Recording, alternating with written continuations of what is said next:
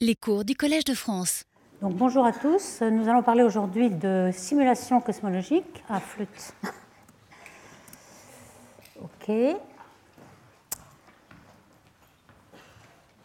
pour commencer notre. Euh, pour introduire le sujet, on va euh, se promener dans une simulation de matière noire qui est celle du millénium. Ce que vous voyez, donc, c'est une le résultat d'une simulation aujourd'hui, c'est la fin de la simulation à z égale 0, c'est le millénium.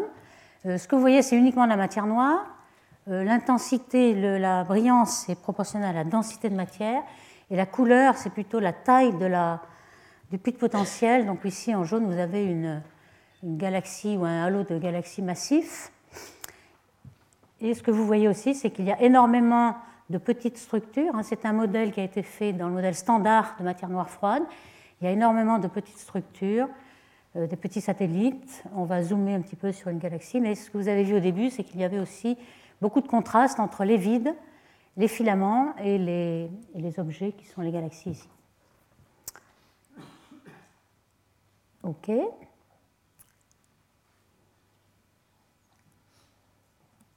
OK.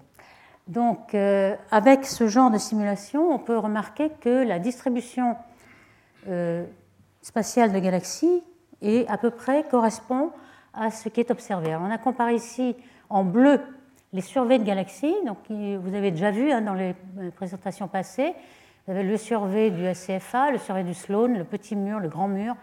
Donc chaque point bleu est une galaxie, et en fait, on ne voit pas la matière noire, mais les galaxies tracent la matière noire. Donc on pense que la, matière noire a cet euh, aspect de gruyère. Ce que vous avez ici est la direction euh, de redshift, donc la profondeur. Et puis en rouge, il s'agit de la simulation millénium. Donc vous voyez la structure un petit peu de gruyère avec des trous, des vides, correspond assez. Enfin, ils ont même choisi une région où vous avez un grand mur, donc ça permet d'avoir le grand mur ici.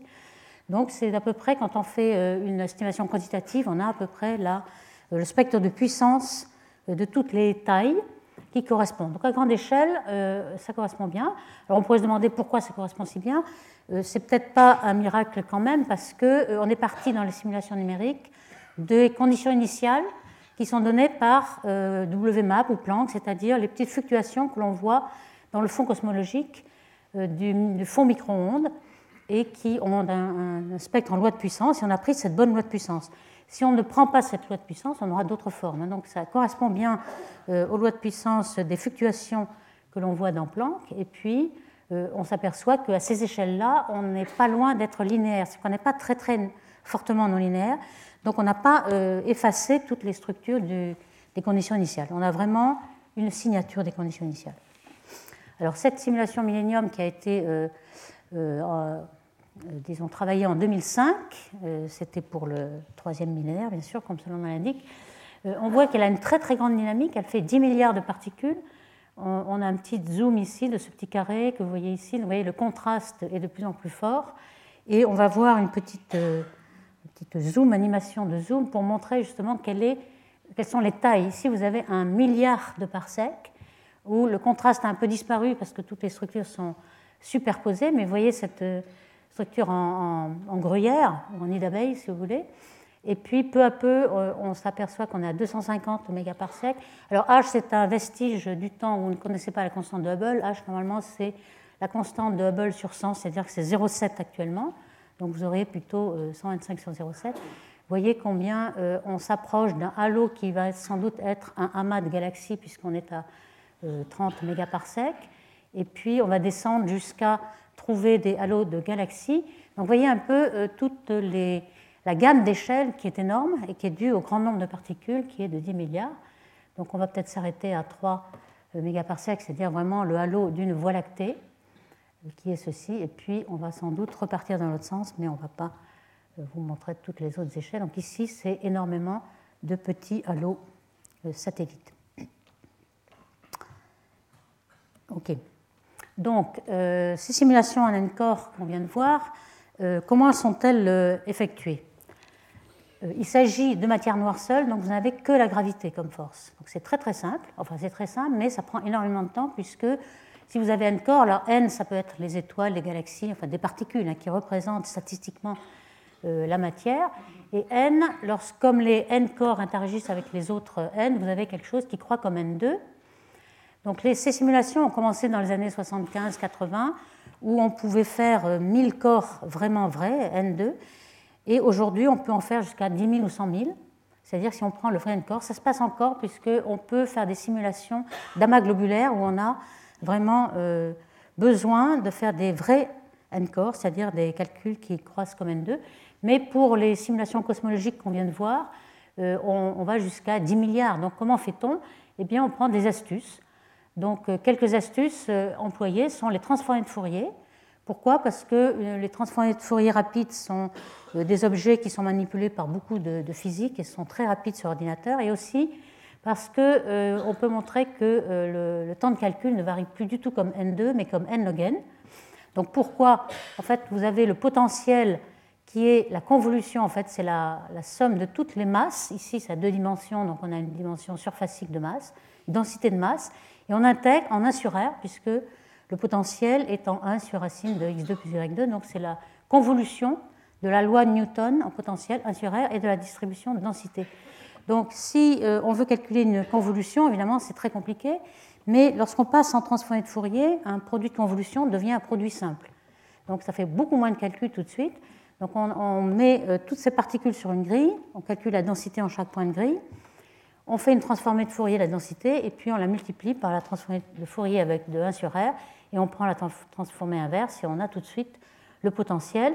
Alors évidemment, on va l'adoucir, ce qu'on appelle un softening ou adoucissement, c'est-à-dire qu'on ne va pas prendre en compte les singularités de 1 sur R lorsqu'on est trop proche de particules. Et tout ceci parce qu'on n'a jamais assez de particules, même 10 milliards, c'est pas assez, et euh, on n'a pas assez de résolution. Donc on aurait des artefacts dus à cette singularité, et on va toujours l'adoucir avec une quantité qui est la taille de votre résolution spatiale de la simulation. Alors quand j'ai dit que c'était en 75-80 les premières simulations, en fait c'est faux. c'était pour vrai pour les simulations numériques, digitales, mais analogiques, il y en avait déjà. Euh, Eric Holmberg en 1941 avait eu l'idée euh, d'utiliser des, galaxies formées de 37 corps qui étaient des, petites ampoules, hein, des petites lumières, et se servait du fait que la loi, la force de gravité est en 1 sur R2, euh, exactement la même loi que la lumière qui varie en fonction de l'espace en 1 sur R2. Donc, euh, que faisait-il? Il avait donc deux galaxies avec 37 euh, ampoules à chaque galaxie. Et puis, en chaque point, on avait un petit récepteur. Alors, vous allez me dire, on va sommer, si c'était isotrope, on sommerait un scalaire. En fait, il faut sommer des vecteurs, c'est la force en X et la force en Y. Et en effet, il avait un petit, un petit détecteur de lumière qui regardait selon une face, c'est-à-dire on peut recevoir quelque chose en cosinus θ si la lumière arrive de côté. Donc vous pouviez sommer les forces en x et les forces en y. Hein. Donc euh, à chaque étape, à chaque pas de temps, euh, le flux qui était euh, sur son récepteur de lumière était la somme de toutes les autres lumières par tous les autres corps. Donc on avait à chaque point, le flux reçu était justement la force en x ou la force en y que l'on voulait. Donc ce qu'il faisait, c'est qu'à chaque temps, il fallait quand même euh, euh, un homme euh, en train de bouger toutes ces ampoules selon la vitesse qui, a pour dériver l'accélération, et puis ensuite, selon la vitesse, il avançait ces particules. Et lorsque vous regardez cet article qui est sur Internet, vous pouvez voir cette figure qui est déjà une, deux galaxies d'interaction avec des bras de marée. Donc il avait déjà vu ce qui a été trouvé par Toumré Toumré en 72 plus tard avec un problème à trois corps restreint.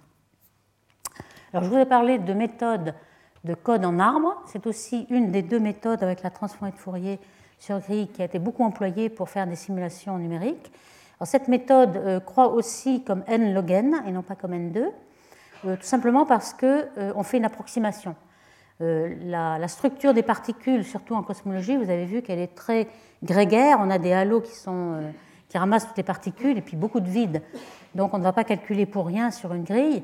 On va se servir du fait que les particules sont très rapprocher, par exemple un arbre ici avec des feuilles, des branches, etc. Donc toutes les particules qui sont très proches, euh, par exemple 50 ou 100 voisins, on va faire un vrai calcul en n au carré pour la gravité, mais toutes les particules qui sont lointaines, on va faire une approximation. Par exemple, pour savoir où elles sont, on va mettre toutes nos particules sur une grille, comme celle-ci, on va la diviser en deux, former d'autant plus de cellules qu'il y a de particules, jusqu'à ce que, on va diviser, diviser, diviser, etc., jusqu'à ce qu'il y ait une particule par cellule. Et ainsi, on peut savoir où elles sont déjà, on peut repérer où elles sont. Et ensuite, lorsqu'on a les interactions à faire entre cette particule et le reste, on va regarder si l'angle duquel on voit ce petit amas de particules est petit ou non. Donc il y a un angle critique. Et si l'angle est très petit, ça veut dire qu'on les voit de très loin. On va pouvoir faire une approximation de monopole et puis de multipole. Monopole, c'est-à-dire qu'on va remplacer toutes ces particules comme si elles étaient au centre de gravité. Et on aura beaucoup moins de calculs à faire et on voit qu'en effet, cette approximation n'est pas mauvaise. C'est un code euh, calculé par Barnes et Hutt. Et puis, donc ça c'est pour la gravité. Et puis ensuite, euh, on a envie de euh, prendre en compte le gaz, les baryons, qui, contrairement à la matière noire, est, dissipative. La matière noire, je ne l'ai pas rappelé, mais ce sont des corps exactement sans collision. Il n'y a aucune collision, en tout cas la, la simulation du millénium. Et donc, la physique est complètement connue et euh, il n'y a pas de dissipation. Ici, si, euh, on a du, gaz, alors là, certainement, il va y avoir rayonnement, euh, collision de nuages de gaz, choc, etc. On peut soit représenter les nuages par des petites boules de billard. En fait, ça représente bien les nuages interstellaires qui sont des, des petites corps très denses. À ce moment-là, vous avez des recettes comme la vitesse après a été diminuée par la, la vitesse initiale, etc. C'est ce qu'on appelle particules collantes. Mais vous pouvez aussi simuler le gaz comme un vrai gaz diffus et qui est soumis à pression et onde de choc. Donc un des codes très employés est le SPH, c'est-à-dire Smooth Particle Hyperdynamics, euh, déjà euh, travaillé en 1977, et qui consiste à représenter un fluide par une série de particules qui vont se chevaucher. Donc il y a une certaine nuage autour de chaque particule qui a une taille, mettons W pour poids, euh, autour de cette particule. Et le, principe est que euh, à l'intérieur de cette particule, il y a au moins 50 voisins, 50 ou 100 voisins, et on va moyenner toutes les grandeurs autour de ces voisins. Alors, par exemple, ici vous avez pour une grandeur qui peut être la masse, la température, la pression, vous sommerez sur tous les voisins à une distance R R'. Et euh, en fait, ce n'est pas une somme évidemment continue, mais une somme discrète avec tous ces voisins-là et vous avez une somme sur 50 voisins au maximum. Donc ça réduit énormément, euh, on n'a pas 10 milliards de particules assommées. Tous les gradients vont être euh, estimés de la même façon, en sommant sur tous les voisins, mais cette fois-ci on va faire le gradient de la fonction de poids et non pas le, gradient de la fonction. Donc ça simplifie aussi beaucoup. Et par exemple, pour avoir l'accélération de la pression, vous avez le gradient de la pression qu'on symétrise pour avoir une égalité entre la force d'action et réaction. Alors ça, c'est une catégorie de, méthodes euh, qui suit la particule, on l'appelle lagrangienne parce que les particules suivent le fluide. Vous avez une autre euh, seconde catégorie de méthodes qui est la méthode sur grille, qui est beaucoup plus simple de conception, mais qui a aussi ses problèmes. On l'appelle, cette catégorie de code s'appelle AMR, pour Adaptive Mesh Refinement. Et euh, c'est une, on l'appelle eulérien parce que la grille est vraiment fixe. Le fluide traverse les parties, la grille. Alors la gravité peut être calculée par transformée de Fourier, comme on a déjà euh, dit. Et puis le, gaz, par contre, euh, simplement, euh, chaque particule, chaque cellule de la grille a une densité. Vous avez les équations du gaz qui seront résolues par différence finie, exactement comme un code ordinaire. Il n'y a pas d'algorithme spécial, sauf le fait qu'il y a multigrille et que vous allez avoir une résolution très variable, ce qui est absolument nécessaire vu la dynamique que l'on a en astrophysique. Alors en astrophysique aussi, on doit euh, on a des calculs assez énormes. Je n'ai pas dit que le millénium de à peu près un an de calcul sur les, sur les machines à, l'époque. Et aujourd'hui, euh, les, les, cœurs de calcul n'augmentent plus en vitesse. Ce qui permet de faire de plus en plus de calculs, c'est d'avoir euh, un grand nombre de cœurs. Par exemple, les calculs aujourd'hui sont sur 60 000 cœurs ou 100 000 cœurs. Il faut être très parallèle. Alors vous avez ici une illustration de cette parallélisation. C'est-à-dire qu'il faut euh, diviser votre volume astrophysique en plus petites parties et faire des calculs sur chaque cœur à une petite partie de, son, euh, de, son, euh, de, la, surface à calculer. Alors voici une image qui est due à Romain Tessier avec le code de Ramsès d'AMR. Vous avez la, matière noire à gauche et puis, si vous voyez de près, vous avez les, petites grilles à résolution variable qui ont, qui ont servi pour faire ce calcul. Vous voyez que dans les vides, la grille est très très relâchée, puis ici vraiment elle est très dense. Euh, vous avez une illustration de cette grille euh, variable avec plusieurs niveaux. Un niveau 1, vous le divisez toujours en deux à deux dimensions, ça fait 4 à trois dimensions 8. Donc vous avez plusieurs niveaux et ça peut aller jusqu'à 25 niveaux. Si vous divisez par 2 à chaque fois, 2 puissance 25, ça vous fait 30 millions de dynamiques. C'est une dynamique énorme et c'est tout à fait nécessaire puisque on voit bien qu'il y a énormément de vide qu'on a besoin que de une ou deux cellules pour ici. Par contre, on a besoin de milliers de cellules ici. Donc vous avez un peu le raffinement des, cellules qui vous est illustré ici. Alors on peut par exemple avec ce genre de, code AMR euh, représenter à la fois euh, une galaxie, ici vous avez une échelle de 6 kPa, donc une petite galaxie qui se forme au début de l'univers, une galaxie primordiale. Euh, vous avez ensuite un zoom à un facteur 10 d'échelle, 600 parsec, un autre facteur 10, 60, ainsi de suite, 6 parsec, 0,6. Vous avez ici quelque chose comme 10 000 AU qui est euh, un petit peu euh, le système solaire en quelque sorte. Donc vous avez une étoile au centre et vous pouvez donc euh, vérifier comment se forme l'étoile dans un contexte vraiment cosmologique. Vous savez comment elle est alimentée en gaz au niveau de la galaxie et vous zoomez exactement sur l'étoile qui, qui vous intéresse. Donc c'est une dynamique d'échelle qui est vraiment nécessaire et très intéressante. Alors il y a quand même des avantages et des problèmes à ces deux genres de codes qui sont utilisés très fréquemment. Euh, le code lagrangien de SPH, euh, on a bien remarqué qu'il y avait des tas de problèmes de surface, et j'en illustre un, qui est celui-ci. En fait, à la surface de deux fluides, ici vous avez un fluide assez dense qui est en rouge, qui sert d'obstacle, à un flux qui est le flux de bleu, qui, a une certaine vitesse par rapport au, un nuage de gaz, si vous voulez, qui est rouge. Alors on voit ce qui se passe euh, en vrai, c'est-à-dire on pense qu'il est, plus réaliste un code sur grille, vous avez en fonction du temps euh, une interface, des, instabilités de Kelvin-Helmholtz, de cisaillement à l'interface, qui vont euh, échanger les deux fluides, mélanger les deux fluides. Donc peu à peu, vous allez diluer le nuage dense dans le, dans le nuage diffus qui est en passage, alors que par exemple, par un SPH normal, vous voyez qu'il y a un problème de tension de surface artificielle hein, qui est dû aux particules, à la viscosité artificielle que vous êtes obligé euh, de rajouter parce que les chocs ne sont pas traités de façon directe, alors que dans la MR, vous avez des conditions de choc qui sont vraiment traitées de façon directe. Donc ici, vous voyez que euh, le nuage, en fait, il se déforme, mais il, il, garde son entité comme un corps solide. Vous n'avez pas de mélange de fluides. Alors ça, c'est très mauvais parce que vous voyez que euh, si la formation d'étoiles pourra encore se continuer, ici, il n'y aura plus de formation d'étoiles. Donc vous n'allez pas avoir les bons phénomènes pour la formation des galaxies. Donc même des phénomènes à petite échelle microscopiques vont avoir un certain impact euh, à grande échelle. Alors ce, problème qui avait été noté par Aguerre et a été euh, d'ici euh, depuis 8 ans a été solutionné, disons, avec un patch au, code. Donc aujourd'hui on le sait le, résoudre, mais tout de même il y en a d'autres qui arrivent et donc on pense qu'il faut peut-être regarder un petit peu ben, des codes variés pour voir si les, résultats des simulations sont vrais ou réalistes. Alors ici, vous avez un, problème, par contre, de l'autre code de AMR, euh, du fait qu'il y a une grille fixe. Euh, il y a un problème lorsque euh, le fluide passe sur la grille avec une vitesse assez grande, notamment supersonique. Et c'est toujours le cas.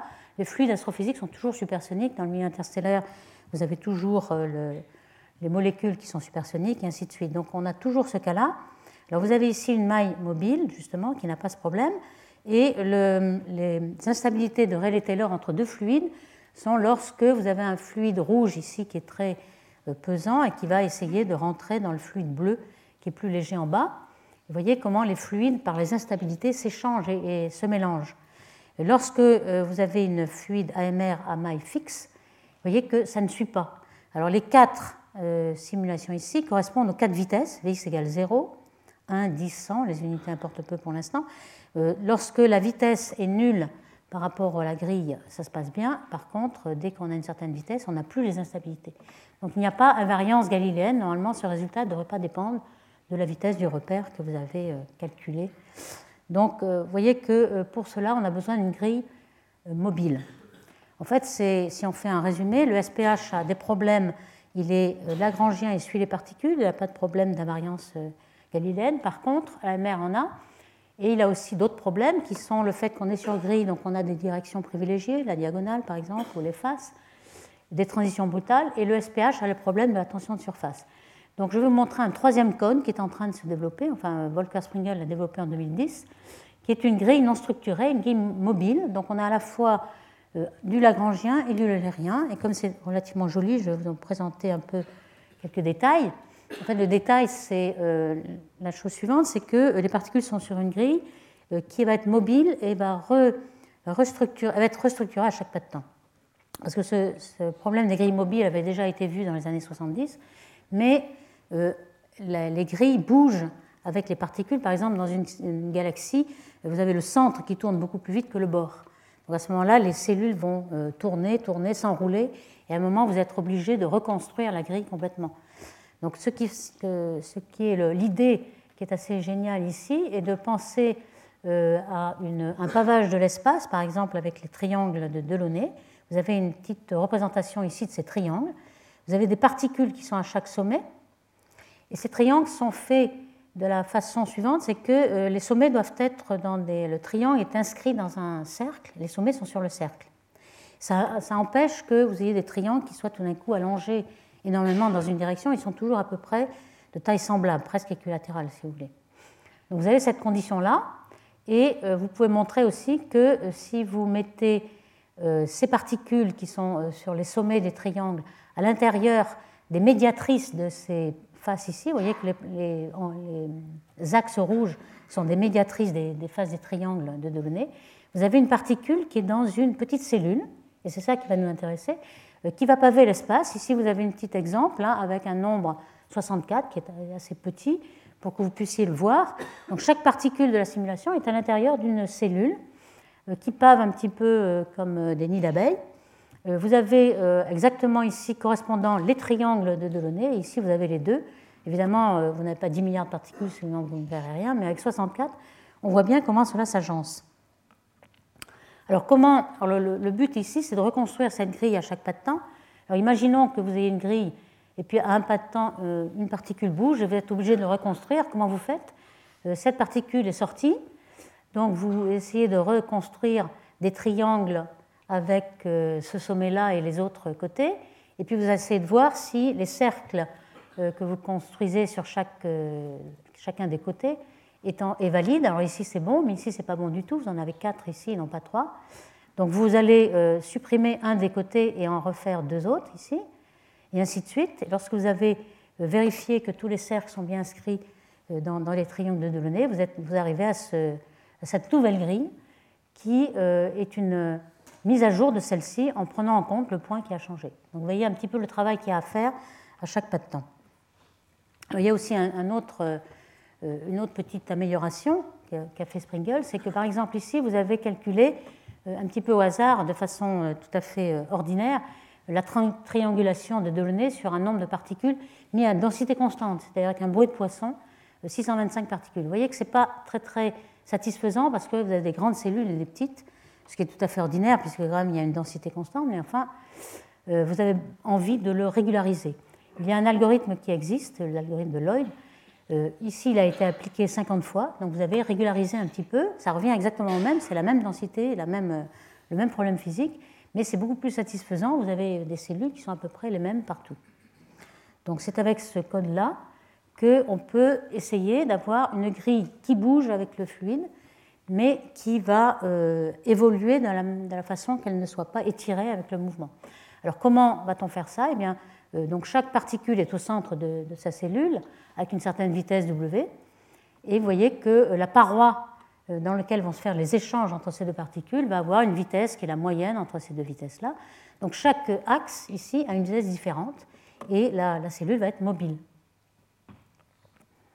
Alors il y a aussi un autre, autre point qui est très important, c'est qu'on a vu qu'il y avait des cellules plus ou moins grosses selon la densité. Donc, lorsque vous êtes dans un halo très dense, vous avez des petites cellules. Dans les vides, vous aurez une très grande cellule. Alors, évidemment, euh, la, physique va avancer beaucoup plus vite. Et donc, vous avez un pas de temps variable. Par exemple, ici, en gris, vous avez un pas de temps très petit, mettons dt sur 2. En bleu, vous avez ici, à un moment donné, vous avez des particules qui avancent une fois, lorsque les autres avancent deux fois et les autres quatre fois.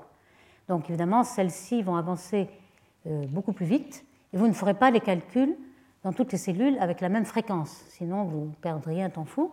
Donc euh, ce qui va être euh, la règle, c'est à l'interface entre deux cellules, vous allez prendre toujours le pas le plus petit. Donc vous voyez un petit peu comment ça avance. et des cellules qui étaient dans le vide sont devenues bleues, donc un petit peu plus denses, et ainsi de suite.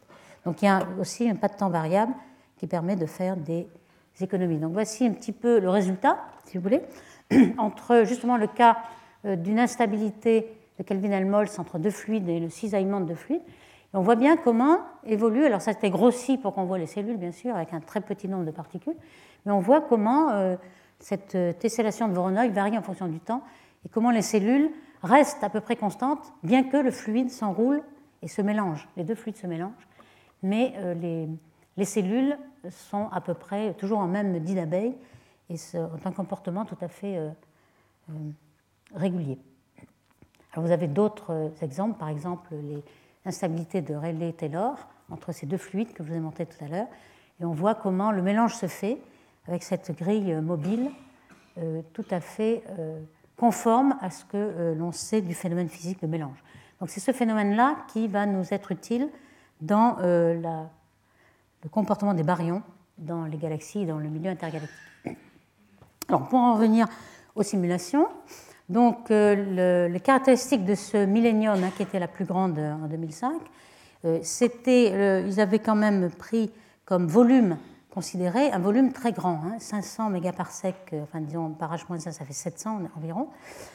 C'était très grand, ce qui fait que même avec 10 milliards de particules, la masse la plus petite était de l'ordre de 10 puissance 9, donc ça ne pouvait pas résoudre les galaxies. Donc vous étiez très dans le domaine presque linéaire des grandes structures, mais vous n'aviez pas de résolution de galaxies. On va voir que euh, plus tard, on va en faire. Alors ceci, ça a eu beaucoup d'impact, cette simulation, car elle a été publique tout de suite, et donc tous les autres astronomes pouvaient s'en servir et euh, calculer des galaxies avec les 20 millions de galaxies dans le catalogue. Alors, quelles étaient les conditions initiales? Alors, je vous avais dit que les conditions étaient euh, prises sur les fluctuations du, fond cosmologique, mais aussi, ça, ça vous donne la pente du spectre de puissance, mais aussi on est obligé de faire une supposition sur la forme des la probabilité d'avoir une certaine fluctuation delta. Un delta, comme on l'a vu les, autres fois, c'était delta rho sur rho, c'est-à-dire les variations de densité relative. Et ces variations, on les a observées gaussiennes. Alors ça peut être une question. Hein. Euh, en fait, si certains modèles euh, prédisent que les fluctuations pourraient être non gaussiennes, jusqu'à présent, les résultats de Planck, euh, qui sont jusqu'à l'an dernier, ont montré qu'elles étaient vraiment gaussiennes. Donc c'est vrai, et donc les, simulations qu'avait fait le Millennium sont tout à fait exactes. Alors il y a quand même des petites choses qui varient par rapport euh, au modèle et par rapport au spectre de, puissance. C'est que vous voyez que le modèle standard, là qu'on a lambda CDM en bleu, euh, comparé aux observations, n'a pas euh, tout à fait le même, la même puissance de fluctuation à grande échelle. À grande échelle, il y a un défaut dans la carte du fond micro-ondes, il y a un défaut de grande structure. C'est à la fois vrai pour WMAP et pour Planck. Vous voyez qu'on est près de zéro alors que le, modèle lambda CDM prédit beaucoup plus. Alors pourquoi euh, On n'en sait rien. Peut-être certains ont pensé qu'il n'y avait pas de grande structure parce que l'univers serait peut-être périodique, mais ça ne marche pas vraiment. Ou peut-être simplement on a un problème de variance cosmique, c'est-à-dire que pour les grandes structures, on n'a qu'un seul univers, on n'a pas beaucoup de statistiques, on attend que quelques, euh, grandes fluctuations de l'ordre de l'unité ce n'est pas suffisant. Alors là, on a pour l'instant des simulations de matière noire qui prennent beaucoup de temps et on ne peut pas se permettre de simuler pendant des mois euh, des simulations avec du gaz parce que les baryons ont tellement de paramètres qu'il faudrait en faire une centaine. Alors ça se fait, mais pour des euh, simulations plus petites.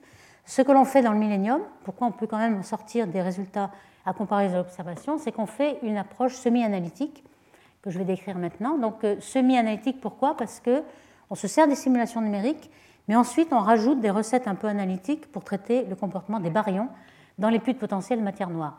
Donc vous avez euh, les conditions initiales qu'on a décrites, qui sont à partir des fluctuations de Planck ici, euh, la simulation N-core que nous avons décrite, donc par exemple le millénium, et puis ensuite vous avez besoin, dans cette simulation, d'identifier vos galaxies pour avoir un catalogue de galaxies et connaître leur évolution. Ça, c'est un travail délicat, c'est pas aussi facile qu'on croit. Ici, on dit, bon, mais il y a une galaxie, etc. Euh, il y a énormément de structures, il y en a des, millions évidemment, et euh, elles bougent et elles se transforment. Et c'est pas, euh, vraiment pas facile. Donc il y a un grand nombre d'algorithmes, je n'ai pas le temps de rentrer dans les détails. Il y en a un qui s'appelle très populaire Friend of Friend, un FOF. C'est-à-dire qu'on regarde les galaxies, ceux qui sont proches, etc. De proche en proche, on arrive à trouver les structures. Mais c'est un problème qui est encore très très aigu. Et admettons qu'on les résolu, et donc on a les structures à un moment donné, un petit peu comme ce petit schéma là-haut, c'est-à-dire qu'on a euh, une structure dans laquelle on a euh, un, petit groupe de galaxies qui ont des galaxies, etc. Donc on a une structure hiérarchique. Et euh, ce qu'on aimerait, c'est d'un pas de temps à l'autre faire des correspondances entre ces galaxies pour avoir cet arbre de fusion, cet arbre ici, savoir ce que deviennent nos galaxies. On sait qu'au début de l'univers, on a des petites galaxies qui vont, enfin des petits halos, qui vont fusionner, fusionner, donner des gros halos, mais il faut les, identifier, lesquels, en fonction de quel environnement, et c'est ces algorithmes-là qui donnent ces arbres de fusion. Alors une fois que vous avez ces arbres de fusion, vous pouvez, euh, en fonction du temps, euh, disposer de gaz dans ces galaxies, euh, avoir des recettes pour la formation d'étoiles et avoir peut-être des trous noirs qui forment des quasars, etc. Aussi y mettre des, populations stellaires, essayer de regarder si elles ont une certaine luminosité en bleu, rouge et comparer avec des observations. Donc c'est tout ce schéma-là qui se passe après la simulation de matière noire. Alors la physique des baryons est très complexe. J'en donne quelques éléments ici. Euh, on a évidemment du gaz, qui est de l'hydrogène, on a du gaz froid, mais euh, ce gaz est très euh, fragmenté. Il peut former des étoiles. On ne sait pas exactement quelle est la recette pour former des étoiles, et surtout à grande échelle, parce qu'on n'a pas assez de résolution. Donc il faut déjà tester plusieurs de ces recettes. Puis les étoiles vont rejeter du gaz dans le milieu, puisqu'on sait qu'une étoile massive en un milliard d'années, elle aura rejeté 40% de sa masse dans le milieu. Elle aura rejeté dans le milieu aussi des éléments lourds qu'elle aura synthétisés, euh, comme euh, le carbone, euh, l'azote, l'oxygène, etc. Donc ça, c'est très intéressant parce que ce recyclage va nous donner un marquage du gaz qui est déjà passé dans les étoiles parce qu'il est enrichi en éléments lourds. Donc ça, c'est un, des diagnostics du modèle. Et puis, il peut y avoir des, feedbacks, ce qu'on appelle rétroaction, qui sont très très importants parce que si on ne met pas ces feedbacks euh, ça ne marche pas. Tous les baryons s'accumulent dans les galaxies. On sait qu'il n'y a même pas 10% des baryons de tout l'univers qui est dans les galaxies. Donc il faut absolument éjecter ensuite, soit par euh, formation d'étoiles, comme par exemple ici dans une petite galaxie Messier 82 où tout le, gaz est éjecté, ou alors euh, grâce au trou noir central qui va aussi être assez actif s'il reçoit du gaz et éjecter tout son gaz. Et puis on passe par une phase chaude. Alors ce qu'on ne sait pas très bien non plus, c'est traiter le refroidissement du gaz, passage de la phase froide à la phase chaude, et puis le chauffage par les chocs, etc. Donc vous voyez que j'ai mis quelques éléments, mais c'est pour cela qu'il euh, y a énormément de paramètres à explorer et que ça prend énormément de temps. Alors un de ces résultats de ces simulations semi-analytiques, par exemple, qui est assez intéressant, c'est euh, comment forme-t-on une galaxie très massive. C'est une simulation semi-analytique faite par Delucha et Blaiseau. Et euh, vous, voyez ici en fonction du temps, hein, le temps monte verticalement vers le haut. Au début, on a un tas de petites galaxies. Euh, la couleur vous donne euh, justement la couleur de la galaxie. Si elle est bleue, ça veut dire qu'elle a du gaz avec beaucoup de formation d'étoiles jeunes qui sont bleues. Et si elle est rouge, c'est qu'elle n'a plus que des étoiles vieilles, donc elle n'a plus de formation d'étoiles. Alors, ce qu'on voit bien, très bien ici, c'est qu'au départ, on a des tas de petites galaxies qui forment beaucoup d'étoiles, et on le voit aussi sur ce petit diagramme en fonction du temps qui va vers la gauche ici. les étoiles, c'est la courbe verte, donc on forme toutes les étoiles au début dans des petites galaxies. Et puis ensuite, la masse, on va l'acquérir en faisant des fusions, fusion de petites galaxies en des moyennes, fusion des moyennes en des grosses, etc. Mais à ce moment-là, on a des fusions seules, sans trop de gaz. Elles sont toutes rouges ici. Et donc la, masse là, va s'acquérir très doucement. Donc finalement, euh, les, galaxies vieilles qu'on voit aujourd'hui très rouges, euh, elles ont juste ramassé toutes les, étoiles qui ont été faites dans les petites galaxies au départ. Donc on a séparation entre formation d'étoiles et formation des galaxies. En fait, les galaxies, la masse s'assemble, mais ce n'est pas le lieu où se forment les étoiles. Alors cette accrétion de masse est justement un de ces paramètres qui est très euh, étudié en ce moment. Euh, on pensait il y a quelques années que toutes les galaxies assemblaient leur masse par fusion, par fusion de galaxies. Donc c'était la théorie hiérarchique. Mais on s'est aperçu qu'il euh, y a beaucoup de choses qui ne collent pas avec ce schéma-là. Et le schéma d'accrétion de gaz direct, donc euh, pas seulement des fusions, mais l'accrétion directe à partir des filaments. Vous voyez un exemple ici où on a une galaxie au milieu qui accrète par trois filaments.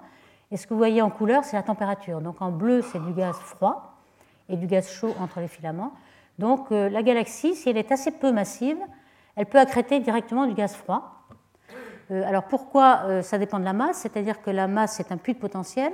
Si le gaz tombe dans un petit puits de potentiel, il ne va pas subir d'onde de choc, il n'y a pas beaucoup d'énergie. donc le gaz va rester froid. Si vous êtes dans une galaxie très massive, donc le gaz tombant dans ce puits très profond va être très accéléré, il va y avoir des chocs, vous allez chauffer, vous allez avoir une, accrétion chaude. Ici, vous voyez que l'accrétion du gaz se fait avec du gaz chaud qui est rouge. Et donc ça, c'est très différent puisque vous n'allez pas former des étoiles directement avec ce gaz chaud. Et même si la, densité du gaz n'est pas suffisante, le gaz va rester chaud pendant tout l'univers. Vous allez stopper la formation d'étoiles. C'est pour ça qu'il y a certaines galaxies euh, elliptiques qui ont énormément de gaz chaud mais qui ne forment aucune étoile parce qu'on ne, peut plus le euh, refroidir. Alors pour tous ces euh, problèmes de, de baryons, en fait, de physique des baryons, il est vraiment très très long de refaire des simulations à chaque fois. Donc l'idée d'essayer de, refaire ces simulations de façon un peu semi-analytique. Et il est vrai qu'avec les grandes échelles qu'on a en astrophysique, on est presque dans le domaine qui n'est pas complètement non linéaire. Il est possible qu'on puisse retrouver euh, ce qu'on fait dans les simulations, mais seulement avec des équations. Alors comment ça marche? Euh, Ici, on va simplifier énormément pour montrer un petit peu l'idée.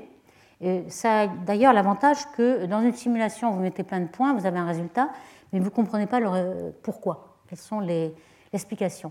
Quand on fait quelque chose de semi-analytique, on comprend mieux euh, ce qu'on a mis, on peut changer les paramètres et on voit mieux la physique. Donc par exemple, on essaie de voir comment va s'effondrer une petite surdensité de gaz. Alors on prend une petite surdensité, euh, delta. Alors comme forme, on va la prendre très simple, on, l'appelle ça top hat, c'est-à-dire un chapeau euh, ou d'autres formes si vous voulez. Une densité qui a un plateau et puis ensuite zéro, euh, en symétrie sphérique. Alors comment il va s'effondrer? Alors au début de l'univers, hein, ce qu'on a, c'est encore plus simple qu'aujourd'hui. Aujourd'hui, on, a déjà montré ce diagramme du contenu de l'univers où on a 70% d'énergie noire, matière et puis baryon. À l'époque, lorsque euh, on était à l'époque de la recombinaison, on avait un, pourcentage complètement différent. Hein. Pourquoi? Parce que euh, l'énergie noire, on la voyait presque pas. L'énergie noire, c'est presque une énergie du vide ou presque une constante cosmologique, et elle ne varie pas dans le temps, alors que les densités, que ce soit la densité de matière, elle varie en 1 sur R3 avec l'expansion de l'univers. Donc elle était beaucoup plus dense autrefois, la matière noire aussi, et puis même les photons euh, euh, avait une certaine importance ici parce que la densité varie en 1 sur R4, comme on avait dit dans une présentation antérieure. Donc avec ceci, euh, on peut calculer euh, comment va s'effondrer notre petite surdensité, hein, à peu près plate. Donc c'est assez facile, si on a une symétrie sphérique, on peut appliquer le théorème de Gauss si vous voulez. Et on va faire l'hypothèse que les diverses coquilles de notre surdensité, par exemple ABC, ne vont pas se croiser. Alors, ce qui est vrai, puisque ici vous voyez un petit peu le comportement qu'on va prédire. Vous avez la taille de la perturbation en fonction du temps. Ici, vous avez l'expansion de l'univers. On sait que les, les, condensations euh, commencent à croître un petit peu comme l'expansion de l'univers, mais comme la densité est supérieure, ici l'univers a une densité critique en fait, puisqu'oméga égale 1, si vous avez une surdensité, vous êtes supérieur à la densité critique, donc vous allez retomber. Mais vous allez retomber euh, de plus en plus vite si votre densité est plus grande. Hein, ici, vous tombez beaucoup plus tôt euh, au centre, parce que vous êtes plus dense au centre qu'au bord, etc. Donc ici, vous allez avoir euh, un certain temps. Alors on peut montrer que euh, le point zéro est obtenu à deux fois le temps maximum. Et puis, vous voyez qu'à un moment donné, vous n'allez plus pouvoir dire que votre, vos coquilles ne se retouchent plus, puisque celle qui va le plus vite, elle va rebondir, alors que la deuxième est encore en train de s'effondrer. Donc après, vous avez un mélange, un croisement de toutes ces coquilles et vous appelez ça la virilisation, vous allez mélanger votre milieu. Donc euh, voici ce qui se passe dans l'effondrement d'une structure. Alors on peut aussi, euh, avec ce phénomène-là, comprendre pourquoi vous formez ces filaments et puis ces, murs ou ces crêpes. C'est que euh, les fluctuations au départ ne sont jamais sphériques. C'est une simplification évidemment pour faire le calcul. on sait que dans, dans, une direction, vous allez être plus dense, par exemple dans cette direction-là. Et comme euh, ce qui est plus dense va beaucoup plus vite et que devient de plus en plus dense, ça va s'accélérer comme une boule de neige. Et donc vous allez euh, croître, faire croître votre, effondrement dans la direction qui est la plus petite. Et ainsi, vous allez avoir, si les deux directions sont égales, quelque chose qui ressemble à un cylindre, soit une crêpe, soit un filament, ainsi de suite. Donc ce, genre de, de, raisonnement vous explique pourquoi vous n'avez pas de halo sphérique. Simplement, euh, des fluctuations au départ ne le sont pas, et la, la symétrie augmente en fonction du temps. Ça, c'était dû à Zeldovich. Alors, pour l'approche semi-analytique, euh, il y a une remarque qui avait été faite par Press et Schechter dans les années 1974, qui était de remarquer que la gravité est complètement indépendante d'échelle. Si vous faites des calculs en matière noire, vous n'avez que la gravité, donc en effet, vous avez cette indépendance. Et on a vu l'autre fois que lorsque vous avez une simulation de matière noire, que ce soit un amas de galaxies ou bien une galaxie, ça se ressemblait énormément. Vous aviez une indépendance d'échelle. Donc, euh, Press et Schachter avaient, à l'époque, euh, montré euh, une certaine formule qu'on peut, grâce à cette indépendance, vous montrer la probabilité que les fluctuations aient une amplitude plus grande que la fluctuation critique pour former une, une galaxie ou une structure. Hein. Tout ce qui dépasse cette densité critique va s'effondrer.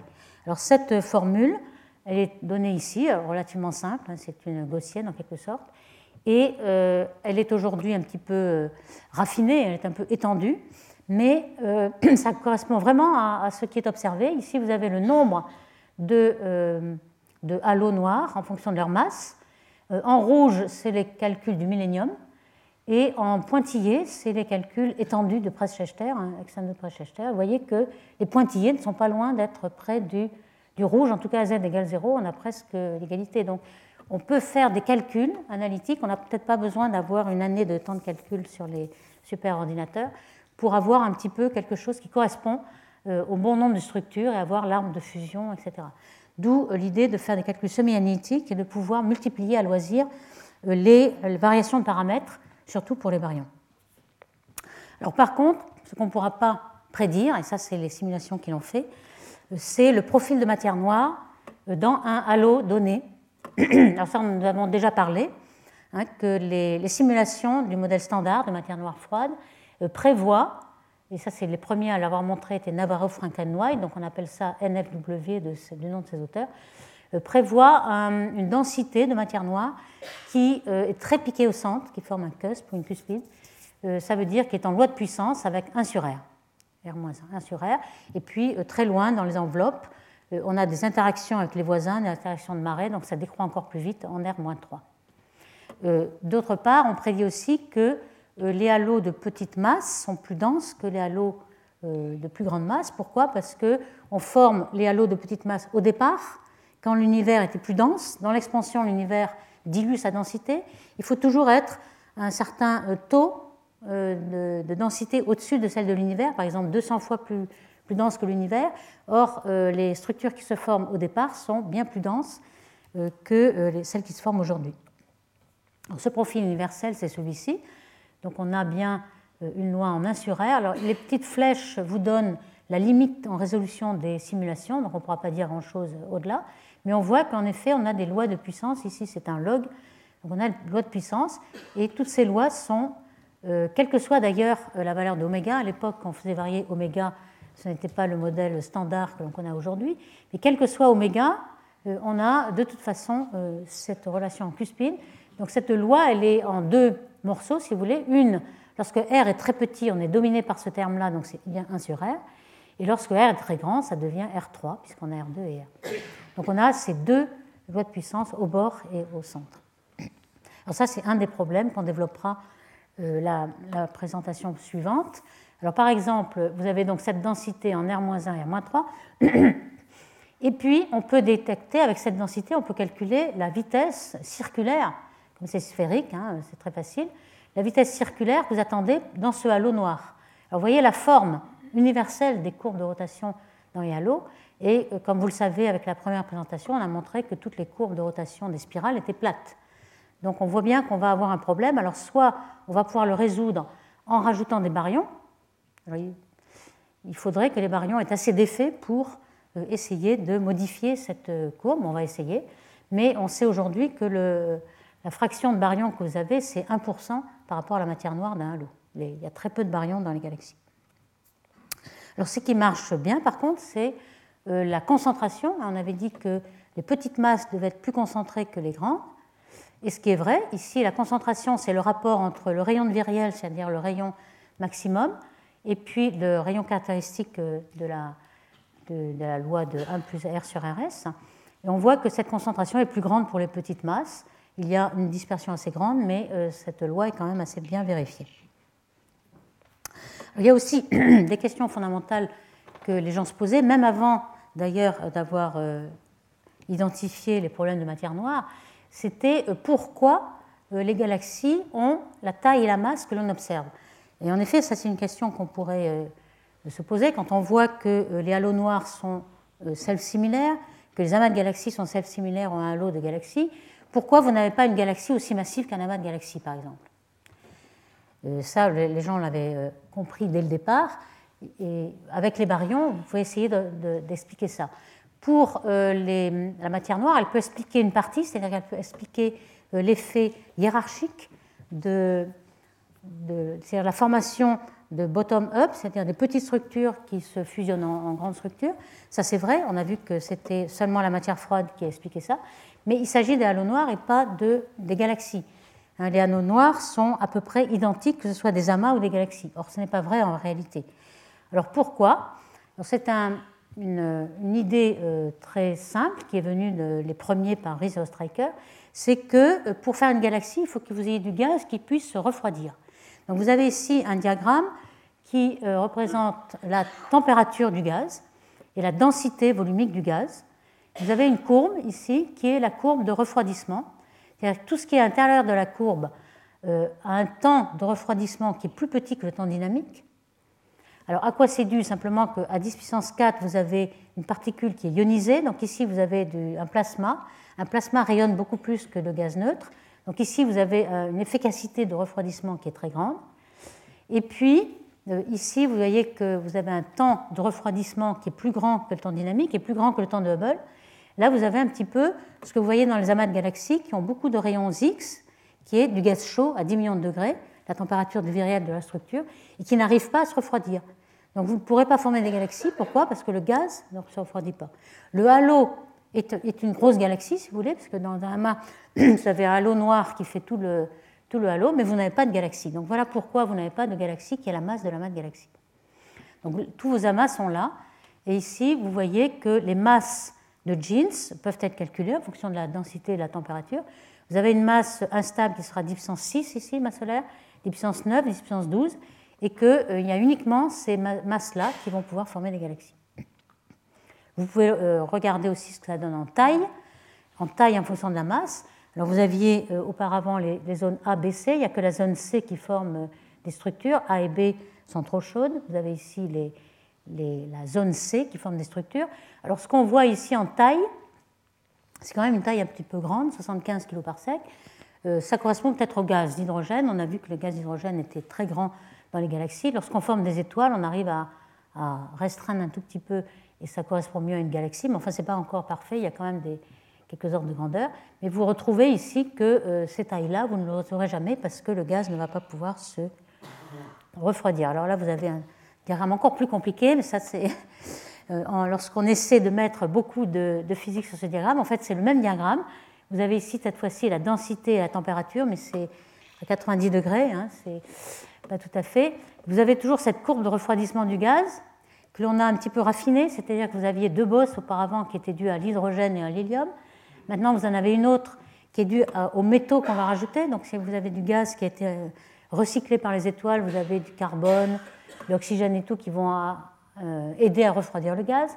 Vous avez aussi, lorsque le gaz est neutre, vous avez le gaz moléculaire qui aide à refroidir, donc vous allez pouvoir former des galaxies un petit peu plus petites. Et puis, il y a une autre, euh, une autre grandeur là, qui était le taux de la fluctuation, la surdensité qui ont donné lieu à ces structures. Et donc certains ont, par exemple Blumenthal en 84, juste avant que la matière noire soit vraiment euh, exotique, ils avaient euh, regardé que les, fortes fluctuations euh, donnaient des elliptiques, puis ensuite des lenticulaires à s'abaisser jusqu'aux irrégulières. Donc tout ça, ce sont les galaxies de la séquence de Hubble. Et ici, vous aviez les groupes et amas.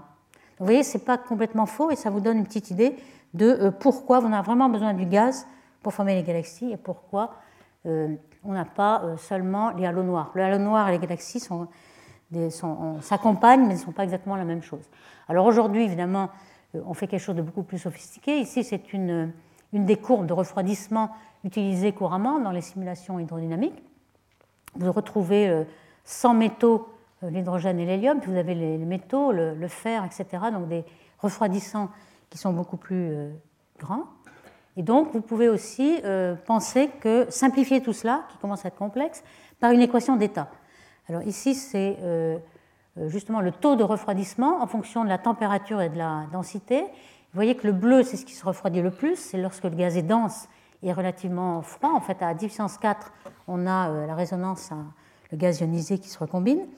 Et en fait, ce n'est pas ça qu'on utilise. On utilise ce genre d'équation d'état qui est euh, donnée par des pointillés. Simplement pourquoi? C'est qu'on n'a pas assez de résolution dans les simulations. Et si on laissait euh, l'équation d'état explorer tous les paramètres, on aurait une masse de jeans qui va diminuer, diminuer en dessous de votre résolution. Et ça, c'est un artefact qui a été trouvé euh, il y a quelques dizaines d'années euh, qui, dit qu'il faut que nous ayons un plancher de température pour éviter que le gaz se refroidisse trop et forme des structures artificielles. Donc finalement l'équation d'état qu'on va utiliser, c'est celle-ci. Donc ce n'est pas l'équation d'état du gaz parfait, PV égale NKT, hein, mais c'est une, combinaison qui tient compte des refroidissements et puis des, artefacts du modèle. Donc voici une toute petite illustration euh, d'une simulation qui prend en compte toutes les phases, hein, matière noire ici, euh, gaz chaud, gaz froid et formation des étoiles dans le gaz froid. Alors ici c'était un multizoom. Euh, vous voyez qu'ici on a une petite carré qui a été grandi ici. Cette technique du multizoom est toujours utilisée. D'ailleurs, on, fait une simulation dans une petite cube d'univers et puis on retient euh, un deuxième petit cube plus petit pour le faire avec plus de résolution. Et on prend en compte tous les, euh, tous les transferts de masse qui se passent à la frontière, de même que toutes les forces de marée qui sont dues à toutes les masses. Et ça vous permet de faire 4 ou 5 zooms, un petit peu comme dans l'exemple de la, première étoile qui a été formée. Et c'est une technique qui permet d'avoir énormément de résolution à l'endroit où vous le voulez. Ici, par exemple, on a pu voir la formation d'une galaxie dans un filament. Hein, simplement, on va zoomer sur la galaxie. On voit bien que le filament est très très peu dense. C'est pour ça que dans les observations, on ne voit jamais les filaments. On le voit dans les simulations, mais pas dans les observations. Dans l'observation, vous voyez une galaxie comme ça, spirale. Le gaz froid est en bleu, le gaz chaud en rouge, et puis en jaune, il y a les étoiles qui sont formées. Et vous voyez qu'on euh, arrive par les zooms à comprendre mieux comment les galaxies sortent des filaments, par exemple.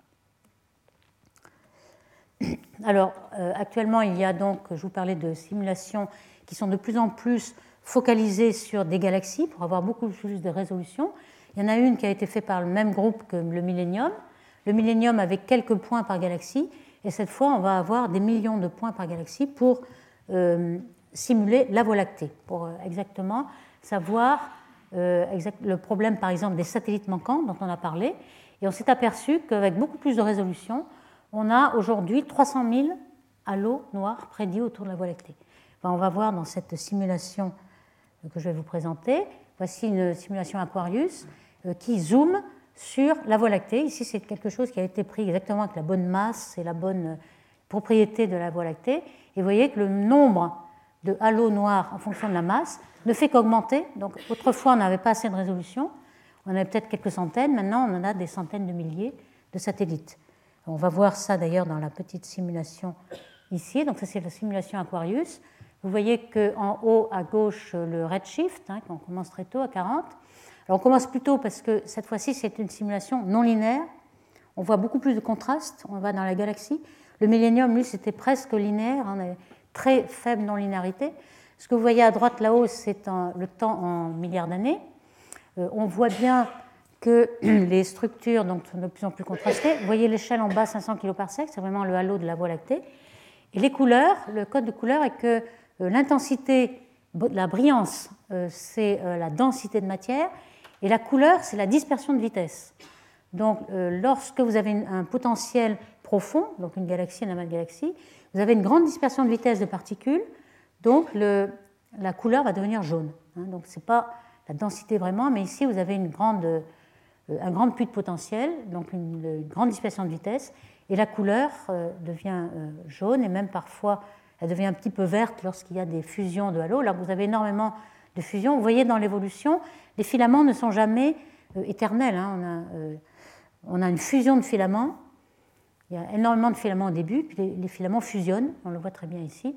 De même que les galaxies, les filaments euh, fusionnent. Alors là, vous voyez, vous commencez à voir, maintenant que la Voie lactée commence à former son halo, combien il y a de satellites. On est presque, on n'est encore pas encore à la moitié de l'âge de l'univers, mais on a énormément de satellites. Alors, je ne sais pas si on a le temps d'aller jusqu'au bout, c'est-à-dire la z égale 0. Alors la moitié de l'âge de l'univers, c'est 0,7. Donc on n'y est pas encore. Mais cette galaxie a l'avantage d'aller à z égale 0. Euh, c'est très difficile d'aller euh, jusqu'au bout. Pourquoi? Parce que le contraste en fonction du temps croît énormément. Donc le temps de calcul euh, croît de façon exponentielle et en général les simulations numériques s'arrêtent à peu près à la moitié de l'âge de car il faudrait encore plus, mais alors dix fois plus de temps pour arriver à z égale 0. Mais celle-ci y va.